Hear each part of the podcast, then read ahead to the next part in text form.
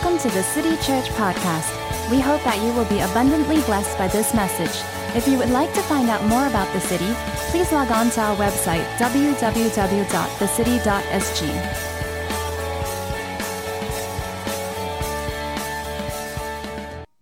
Good morning, everyone. I am so glad to be back in church. I was bumped out last week, but today, yay, glad to be back. If you are joining us for the first time, uh, my name is Joy, and I am happily married to Daniel Chua. And uh, he's the best looking man and pastor on planet Earth, according to me. Right. Together, we have six children, and you know, uh, having been locked down with them for the last four weeks, you know, we have never been so alive and energetic to break out from our house to come here. So, Welcome. And uh, I don't know about you, you know, I was really over the moon when they announced that uh, dining was uh, made available uh, for two, right? Uh, I was really on the verge of a meltdown, you know, having been stuck at home and not able to go out. I mean, I try to manage, like, try to convince myself that, you know, I can be a functional introvert. And, uh, and through that, you know, by thinking that I can be a functional introvert, I probably could, you know, allow my extroversion to slowly melt away, you know, and uh, allow myself to metamorphosize from a social butterfly to a lone wolf. And then I look at myself, hey, still a butterfly, you know, so I can't, I can't, I can't transform, right? And uh, it was, I know I hear a lot of like introverts, you know, they, they, they struggle, uh, they, especially when they're in a social setting, when they have to socialize or interact. They say that, oh, I really want to be alone in a social setting.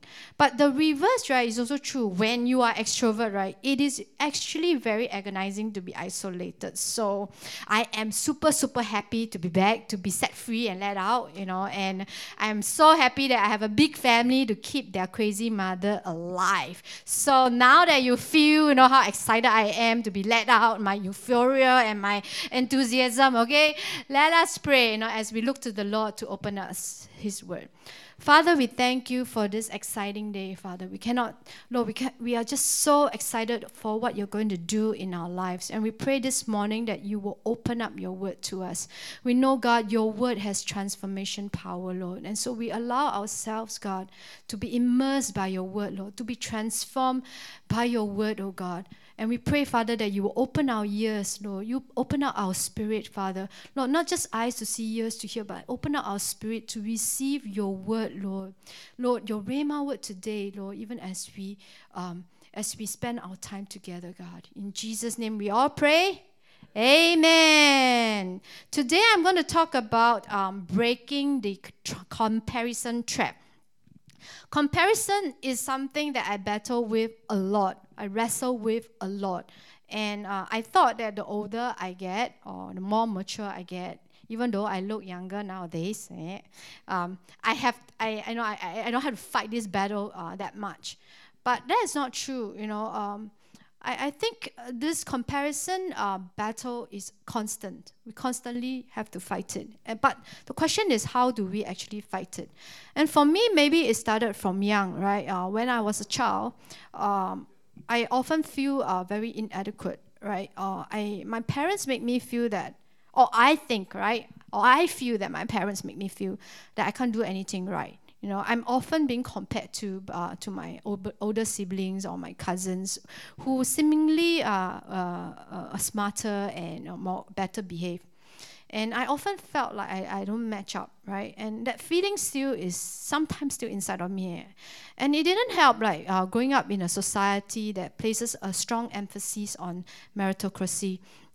Academic grades are what make or break you you know, and, uh, and the survival of the fittest or the strongest, as uh, Charles Darwin purported, as the natural selection in his evolution uh, theory, is a mindset cemented by um, the boomer generation, right, who survived the World War II, and that's uh, how my parents are. You know, so comparison has somehow become a way of life right? Uh, as much as we don't want to, and I thought that you know it only happens as you as you are older. But nowadays, it, it happens at the moment you're born, right? You know, how heavy are you? What's your head circumference? You know, can you say hallelujah by the time you come out from your mother's womb? You know, all these comparison. Uh, you know, my child can crawl at five months, walk at eight months, talk at one one year old. You know, so there's always this comparison happening. And then when you go to school, there's a comparison of grades. You know. Uh, and uh, know uh, how, how, how you're ranked in class, how you're ranked in the cohort. And then when you go out to work, then you compare yourself, oh, how much do I earn? You know, you compare about the bags that you carry, is it branded, the clothes that you wear, you know, the cars you drive, the house you own. And then when you find a partner, is how good looking your, your partner is, you know, is your, your, is your partner uh, of a certain profession, and you do all this comparison all the time. And now even when you are buying things, right, you compare prices, rating, reviews. I do that all the time, right? And social media, you compare, oh, I got more likes than my husband's post, or my husband's post has more likes than me. You know, you're always doing this comparison. And and as much as we don't want to compare, you know, this mindset has just somehow been woven subtly into the fabric of our being. It, it's just being so part of us. And I, I, and I still know that you know uh, Daniel and I are back in school. You know we always say to our kids, you know your your grades doesn't define you, right? Uh, a or B doesn't define you. But then when it comes to our own academic, right? A, you know, A and B is very important, right? So every time when we get our results, I, I feel a bit sore when, you know, Daniel gets more A than me. Ah, you are the smarter one, uh, A, uh, I only get Bs, you know, and somehow I say, hey, but it shouldn't define me, what? You know?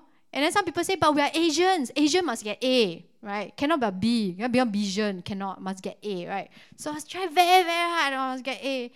And I was like, Was like, it's okay lah, you know. After a while, I say, it doesn't define me, I can get B, it's okay. And then when I receive one assignment, right, um, when the tutor write, oh, a very a well-written piece of work, good job. Then I look, huh, B. Huh? Why B? A well-written piece of job, isn't it a A? You know, why is it a B? You know, somehow we we don't like to be compared. We want to have an A or B. We don't care, but somehow in us it really matters, right? And just can't seem to shake that away. I mean, to be honest, when Pastor Janice approached me to, to you know to share, uh, my first instinct, right, the first thing that came to my mind, like, huh, why me? You know, there's so many other good speakers. A throw a stone uh, can hit anyone, can hit Tim, can hit Janice, can hit, you know, uh, Daniel Chua, all of you, you know, all can speak very well. You know, why me, right? And and somehow it just clicked in, right, by default mode. And then I always turn to my first line of defense, Right? There is my beloved husband. Have you noticed him? You can ask my husband to speak. He is a really good speaker. He's ever ready. The good thing is he has nothing to do, so he can speak, right? Not like me, I gotta manage my family, you know. So I try to give reason, uh, you know, why is he a better speaker? And, and and in the default mode, you know, the fear, like the struggle, I ask him to speak, like he's a much better speaker. But somehow I just felt the tugging of the Holy Spirit and say, don't refuse uh, Janice, right? Don't refuse Pastor Janice. Because she's such a nice person. The way she asked me, she's so gentle. I like, well, when will you make it? Can I put you on this day? She's just so nice. Agree? Pastor Janice is the nicest person I have ever seen, right? So gentle, so nice. So I cannot say no to her. You know, and as I was like struggling and wondering what to uh, speak about, the Lord just opened His word to me as I was as I was doing my devotion. And this is the scripture that I'll be sharing uh, on primarily today is from the book of Second Corinthians. And let me give you some context here, right? Paul planted a church uh, in Corinth. You know, he was very invested in the Corinthian church, right? He spent uh, a few years, uh, uh a few, uh, he spent some times in Corinth, according to Acts 18. Like Cor- Corinth was a, a large co- uh, cosmopolitan city, a very thriving commercial center. It is like a melting pot of culture and religion, very much like Singapore, right? And it is a hub, you know, for arts and literature and architecture. And so the book of Corinthians to me you know, as you can read, right, was Paul's battle against all these ideologies, the uh, philosophies that were, and the worldview that was contrary to uh, the, the crucified life that he said. He was trying to address some of these thoughts and this worldview that has seeped into the Corinthian church.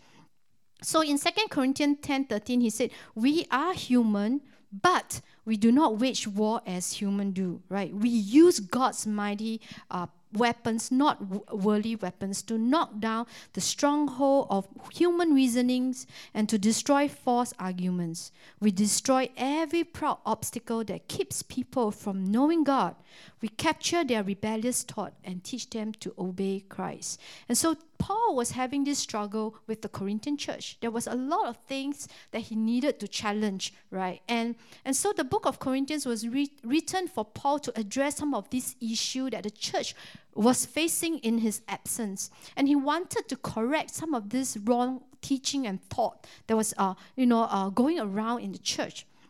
So Second Corinthians, so First Corinthians, he wrote a lot of things to address the issue. Second Corinthians was written as a follow-up after his painful visit to him, right, to confront them on some of the ways that they have deviated from Jesus' teaching. And in in Second Corinthians, one of the issues, right, that was brought up was that the church, you know, demanded from from Paul a letter of recommendation, right, to prove his credential to be their apostle right? And it's like, let, let's be clear, right? This is Paul. He was the one who founded the church, he planted the church, and now they are asking him for his credential. It's like saying, hey, who are you? Uh? Who are you? Who gave you the permission to give birth to us, right? Do you have any track record? You know, where's your badge? Where's your badge? You know, who gave you the authority, right? Where's your badge? You know, who gave the authority to plant us? And Paul was like, wait, what is this? You know, what are you asking for? You know, do you have any clue what you are asking about? And so what happened was that there were all these super apostle, right, uh, who were in the church, you know, and they are number one, they are charismatic. Number two, they are eloquent, right? They can speak very well. Number three, they are wealthy, you know. And when the Corinthian church were looking at the super apostle and they look at Paul and they make a comparison, they go like, oh yeah, Paul, you're so poor, you know, you earn so little money. And you're always suffering. You're always, you know, persecuted, running for life. You know, you're shipwrecked. La, your, your, your life is so hard. It's as though like God is absent from your life. You have no approval or favor from God. And Paul is not very charismatic, right? Look at Paul can't speak very well, can't really articulate his thoughts. And I'm quite sure, you know, uh, Paul is also not that good looking, right? Not like your oppa, you know, in, in the K drama, they see you oh, all very good looking, right? And and so so they were making this comparison and they started to reject Paul as their apostle. You know, and in, in Cantonese, right, eh, you know, we have we have this saying, right? Um, you must have these three things. My you must well, uh, you you have to be what? Yao lek la, yao yao yong la, yao yao qin la. Then you must be clever, you know, you must look good, you must be wealthy, right, to be successful.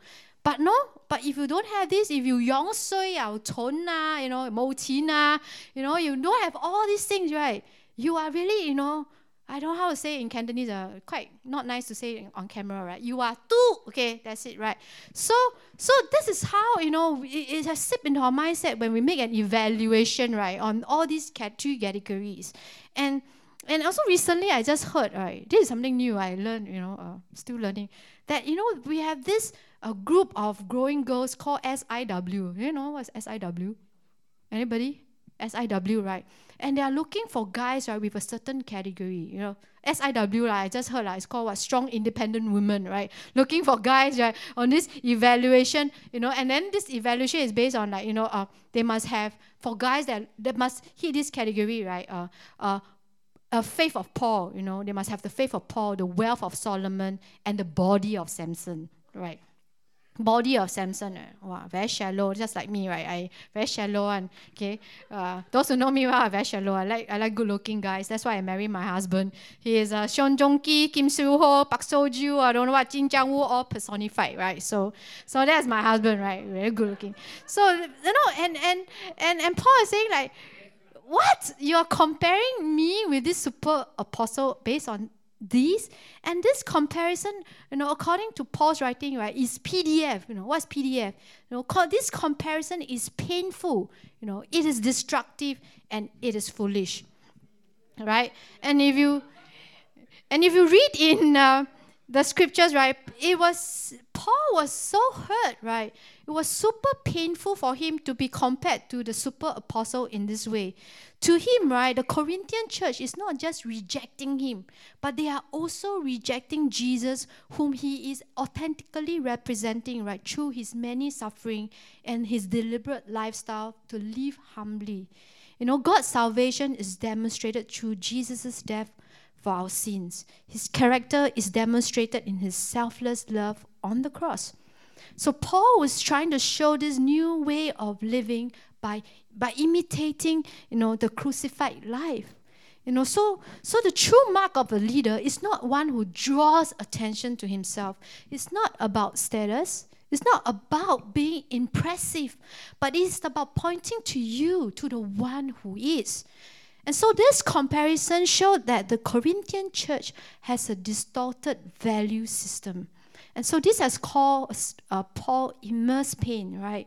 And really, they do not grasp, you know, uh, who Jesus is on a very fundamental level. They don't know who Jesus is if they're making such a comparison. And, and, and Paul also continues to say that such comparison is really very destructive, right? So as I say, it's very shallow. This comparison is very superficial, right? Very objective. Seems very harmless, right? But most of the time when we compare ourselves at such a level, you know, it attacks your identity, you know, the core of who you are. The fact that they ask for a letter of recommendation, you know, they're questioning, right? His identity and Paul's identity is under attack. So now you no longer look ugly, right? You are ugly. That's the difference.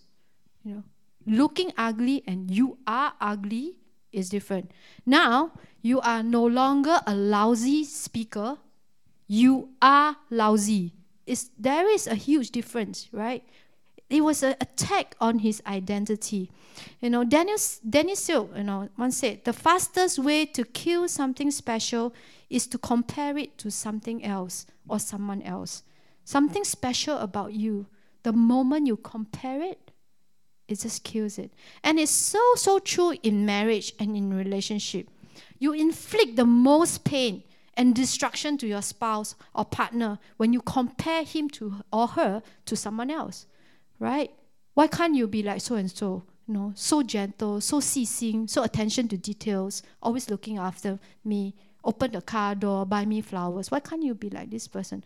Or why can't you be like so and so, so and so? Why can't you be like your cousin, your, your, your neighbor? You know, so smart, can get all A's, you know? And so we are always comparing. But whenever we do that to ourselves or to someone else, we inflict a lot of pain. We are causing destruction to that person and also to the relationship. So be very careful when you make those comparisons. What are you comparing to? Who are you comparing with? And Paul said the the uh, the last thing say comparison is foolish foolishness. In 2 Corinthians 10, 12, he said, We wouldn't dare say we are as wonderful as this other man, you know, the super apostle, who tells you how important they are. But they are only comparing themselves with each other, using themselves as standard of measurement. How ignorant, how foolish is that? Such comparison, he says, is foolishness. We don't compare ourselves this way, right? Comparison is absolutely PDF, right? Painful, destructive, and foolish. Now let's look at how Paul actually break this comparison trap. Number one, you know, he knows, okay, number one, he knows his identity. He knows who he is. He says in 2 Corinthians uh, 11, verse 5, I do not consider myself inferior in any way to this super apostle who teach such things. I may be unskilled as a speaker, but I'm not lacking in knowledge. We have made this clear to you in every possible way. Paul knew who he is, right? He know what he's good at, what he's not good at. You know, he didn't allow this comparison to I- attack his identity. Yes, he said, I don't speak well, but I am not lousy. I am lousy at speaking, but I'm not lousy, right? I am skilled in the way that I think, You know, I I know exactly, you know, what I'm talking about. You know, but I, I just love how secure Paul is because if I am being compared to someone else in, in someone else in that way, I will be completely destroyed right? I'll be so like, ah, oh, yeah lah, I'm not good lah. Don't ask me speak. I don't want ever ever speak again. I'm lousy lah, you know. I never do this again. I will never cook again. I will bake again because you know I can't do as well. No, but Paul says no. I'm not going to allow this to attack my identity. I know who I am. And so, first thing, you know, to break the comparison trap is to know who you are. Second, you know, he challenged their measurement of an apostle. Are these true measurements of an apostle? If, you know, wealth and looks and uh, yeah, and, and status, you know, uh, are the true measurement of an apostle, then then Paul definitely cannot qualify lah. You know, he, he's not rich ma. He always suffering. You know, in and he's not very impressive. But you know, in my recent study of research methods, right, um, and especially in a, a quantitative approach, measurements are very important. How you actually measure a construct is very important, right? Is it valid? You know, is it reliable? So let's say the construct is charisma. Is this apostle is very charismatic. How do you measure charisma? Right? How? Is it when the person walk in the room, every head will turn and then the jaw will drop? And then you have to count how many heads turn, how many jaw drop. Is that called charisma? When a person walk in like, wow, is that a valid measurement of charisma? You know, can somebody walk in and everybody turn their head and drop their jaw, but it's not because the person has charisma? It could be somebody come in in a ridiculous dress, everybody also, wow, you know, so is it a valid measurement? Is it reliable? You know, is it true that every time a person with charisma walk in, all the heads will turn, everyone will have a jaw drop? Is that reliable? So, so Paul is trying to challenge: Is this a true measurement of an apostle? Right? How do you actually measure charisma? How do you measure, you know, uh, uh, fluency in speaking? How do you measure? He challenged that, and most of the time we often do not challenge the measurements that we put on ourselves or we put on other people. We just say, oh, ugly, lor, good looking. Lor. How do you measure good looking? Right? Is it you must have a certain height? You know, to be an apostle and good looking apostle, you must be at least 1.85 meters.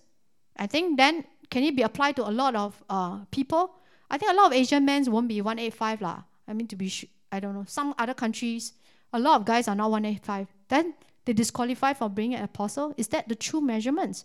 So Paul refused to be co- compared to all these measures. To him, these are human measures, right? What he so so he began to challenge this, and he draws the attention to the true measurement of an apostle, and which I call this the boasting list. And he says, actually, I don't want to do this. I don't want to boast. I don't want to say how good I am. I don't want to talk about these measurements. But I have no choice because the Corinthian church loves all this comparison. He, they like the fools who are comparing themselves. So he said, he said, just allow me to be a fool for a while so that you can accept me and listen to the way I believe how you should measure an apostle.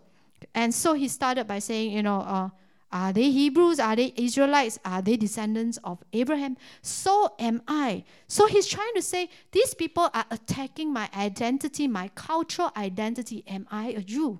You know, so only if you're a Jew, then you have the right to speak. You say, I am a Jew. You know, I'm a descendant of Abraham. I'm God's chosen people, so I can speak. First measurement. Bible teacher. You know, does he know the Bible well? This super apostle can know the Bible very well. So Paul say, well, I also know the Bible very well. I'm a Pharisee. From young, I memorized the Bible. I can quote to you the Bible uh, from left to right, uh, backward, uh, forward, backward, backward, forward. I can quote to you. I am as skilled in the knowledge of the Bible as this guy, you know. And he said, "What about the knowledge of Jesus?" You know, these people claim to know Jesus. They know what Jesus is saying. And Paul said, "So do I." You know, I, I, I met Jesus on the road to Damascus. I was caught up in the heavens. I don't even know whether it's a vision. Am I physically on earth or my whole body was caught up in the heaven? But I was caught up in heaven, and the Lord taught me revelation and have vision. I know the Lord. I, if this guy knows the Lord, I know the Lord for sure. I have a walking relationship with Jesus. These people say they are servants of God. I am a servant of God too.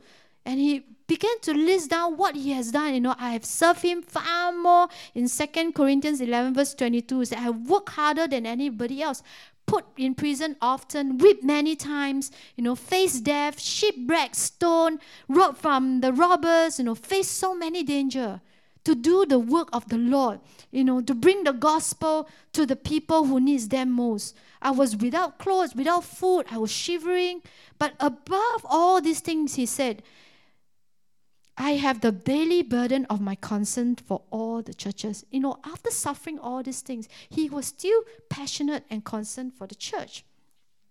And then he says that, okay, now to this super apostle, right? You know, let me compare. What did they do? What can I do? You have seen me. I have done signs and wonders. The dead were resurrected. The, the lame walked. The blind see. The dumb spoke. I performed all this miracle. Am I not your apostle? And finally, he said, you know, this super apostle, they are rich, and they and after they serve you, they ask money from you. But I, after I have done all these things, I have never once taken a cent from you. So who is richer? Is it them or me? Who is richer? But at the end of all this, he says, all this comparison and all these things I'm trying to boast about, it all doesn't matter. Because these things don't matter to God. He said, I rather, rather boast in my weakness.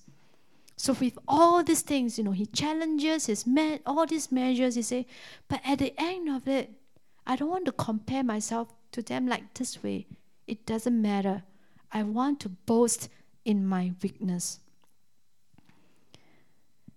And the third thing he did, you know, he said, I, I know a lot. I know the Bible from young. I know all these things about the Word of God. I, I've seen the Lord. I know so many things. But you know what? When God measures a person, He puts a tape around a person's heart and not around the head. This is very challenging for us, especially in a knowledge based uh, society and economy, right? Where a lot of emphasis is placed on what you know, right? What you do, what your skills, what we possess. And we like to show off what we know. And I like this quote. It says, you know, knowledge is like underwear, right? It is useful to have, but not necessary to show it off, right? Maybe unless you're Superman, uh, right? But you know what?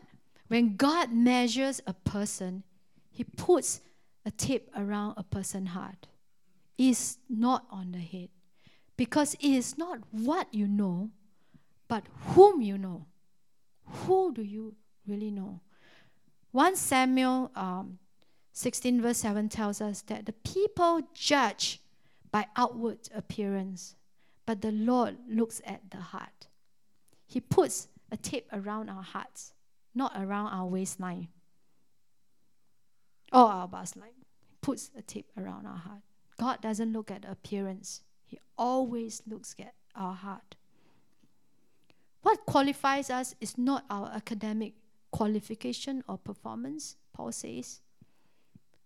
Who qualifies us? It was He. He says, The Lord is the one who qualifies us when we allow Him to write His letter of approval on our hearts. Our proof of credentials are not written with ink or pen on paper, like our certification, our qualification, or tablets of stone or trophies that we get. But it is by the Spirit of God. He writes them on our hearts. And this is a process, and Paul knows it. This process was in the suffering that he willingly subjected himself to. He said, I want the Holy Spirit to write his approval on my heart. I'm willing to go through shipwreck. I'm willing to go through persecution. I'm willing to be whipped. I'm willing to go all out because I want his approval in my life. 1 Corinthians 9 20, verse 24 to 27, Paul says, Don't you realize that in a race everyone runs, but only one person gets the prize. So run to win. All athletes are disciplined in their training. They do it to win a prize that will not fade away, but we do it for an eternal prize. So I run with purpose in every step. I am not shadow boxing. I discipline my body like an athlete, training to do what it should. Otherwise, I fear that after preaching to others, I myself might be disqualified. So when we read this scripture, we tend to read it through our very meritocratic mindset, right? He say, run to win the prize means we must be number one. Okay, this is very us uh, must be number one, cannot be number two, right? Always must win. But when Paul wrote this in in the Greek context, right, everyone understood um, the purpose of the Olympic game, right? Because Olympic game originated from Greece. So in the ancient, uh, the ancient Greeks consider co- competition as a sacred thing. They all know, right? The competition festival were religious, held in honor of the Greek god and the local heroes, right? And the contestants perform, offer their performance as tribute to all these gods. And for the Greeks, all acts of mastery was worthy of offering to the gods because there is virtue in the struggle has virtue in striving for the best. And all of these acts, you know, um, for them, you know, it's not to prove who is greatest in the chosen area, but rather it is it is a way to show their tribute to God. And so, in the same way, Paul is encouraging us, you know, run in such a way, have the same attitude you know, the same greed, the same determination, you know, the same perseverance. These people, they are doing it as contrib- uh, as a tribute to their gods, but we are doing it for the one who is worthy of it all. So have that mindset, have that attitude when you run this race. Know that no matter how difficult it is, you know that you are doing it for the one the audience of one. They run for the audience of one. So Paul is saying, you know, in, in Philippians 3 8, whatever all these things I'm boasting about, I count them loss for the sake of Christ. More than that, I count all things as loss compared to the surpassing excellence of knowing Jesus Christ my Lord, for whom I have lost all things.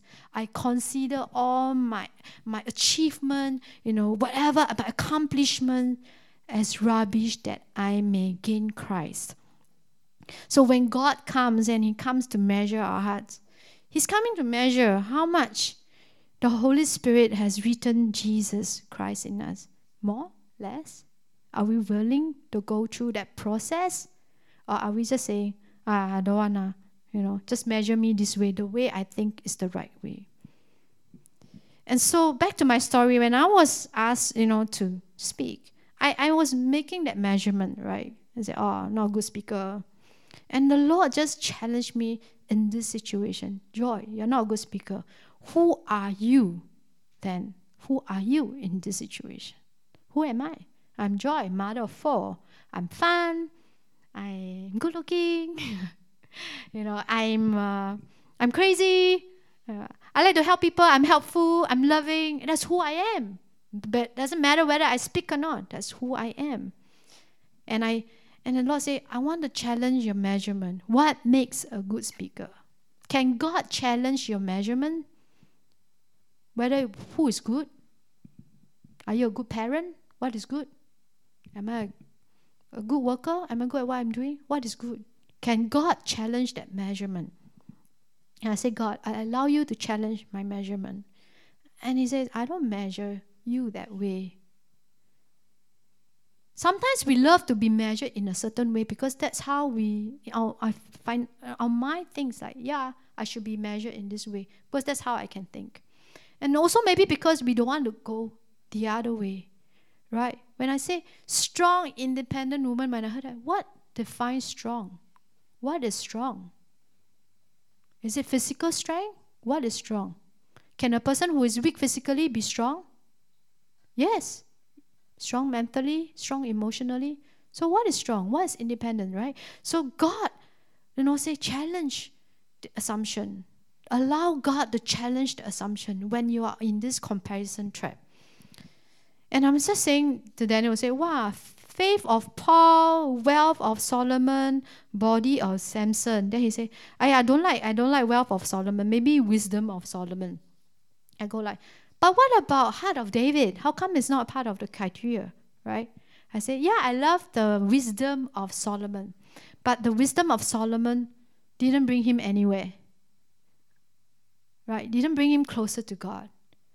But the heart of David, it was in the heart of David to build God a house that the Lord says, David, I will build you an everlasting kingdom because your heart has me in it. When I measure your heart, your heart has me in it. I'm not coming here to measure your brain or your mind or your waistline, measuring your heart. And to break that comparison trap, I say, God, how would you like to measure me? How would you like to measure me? That's why I cannot say no to Pastor Janice.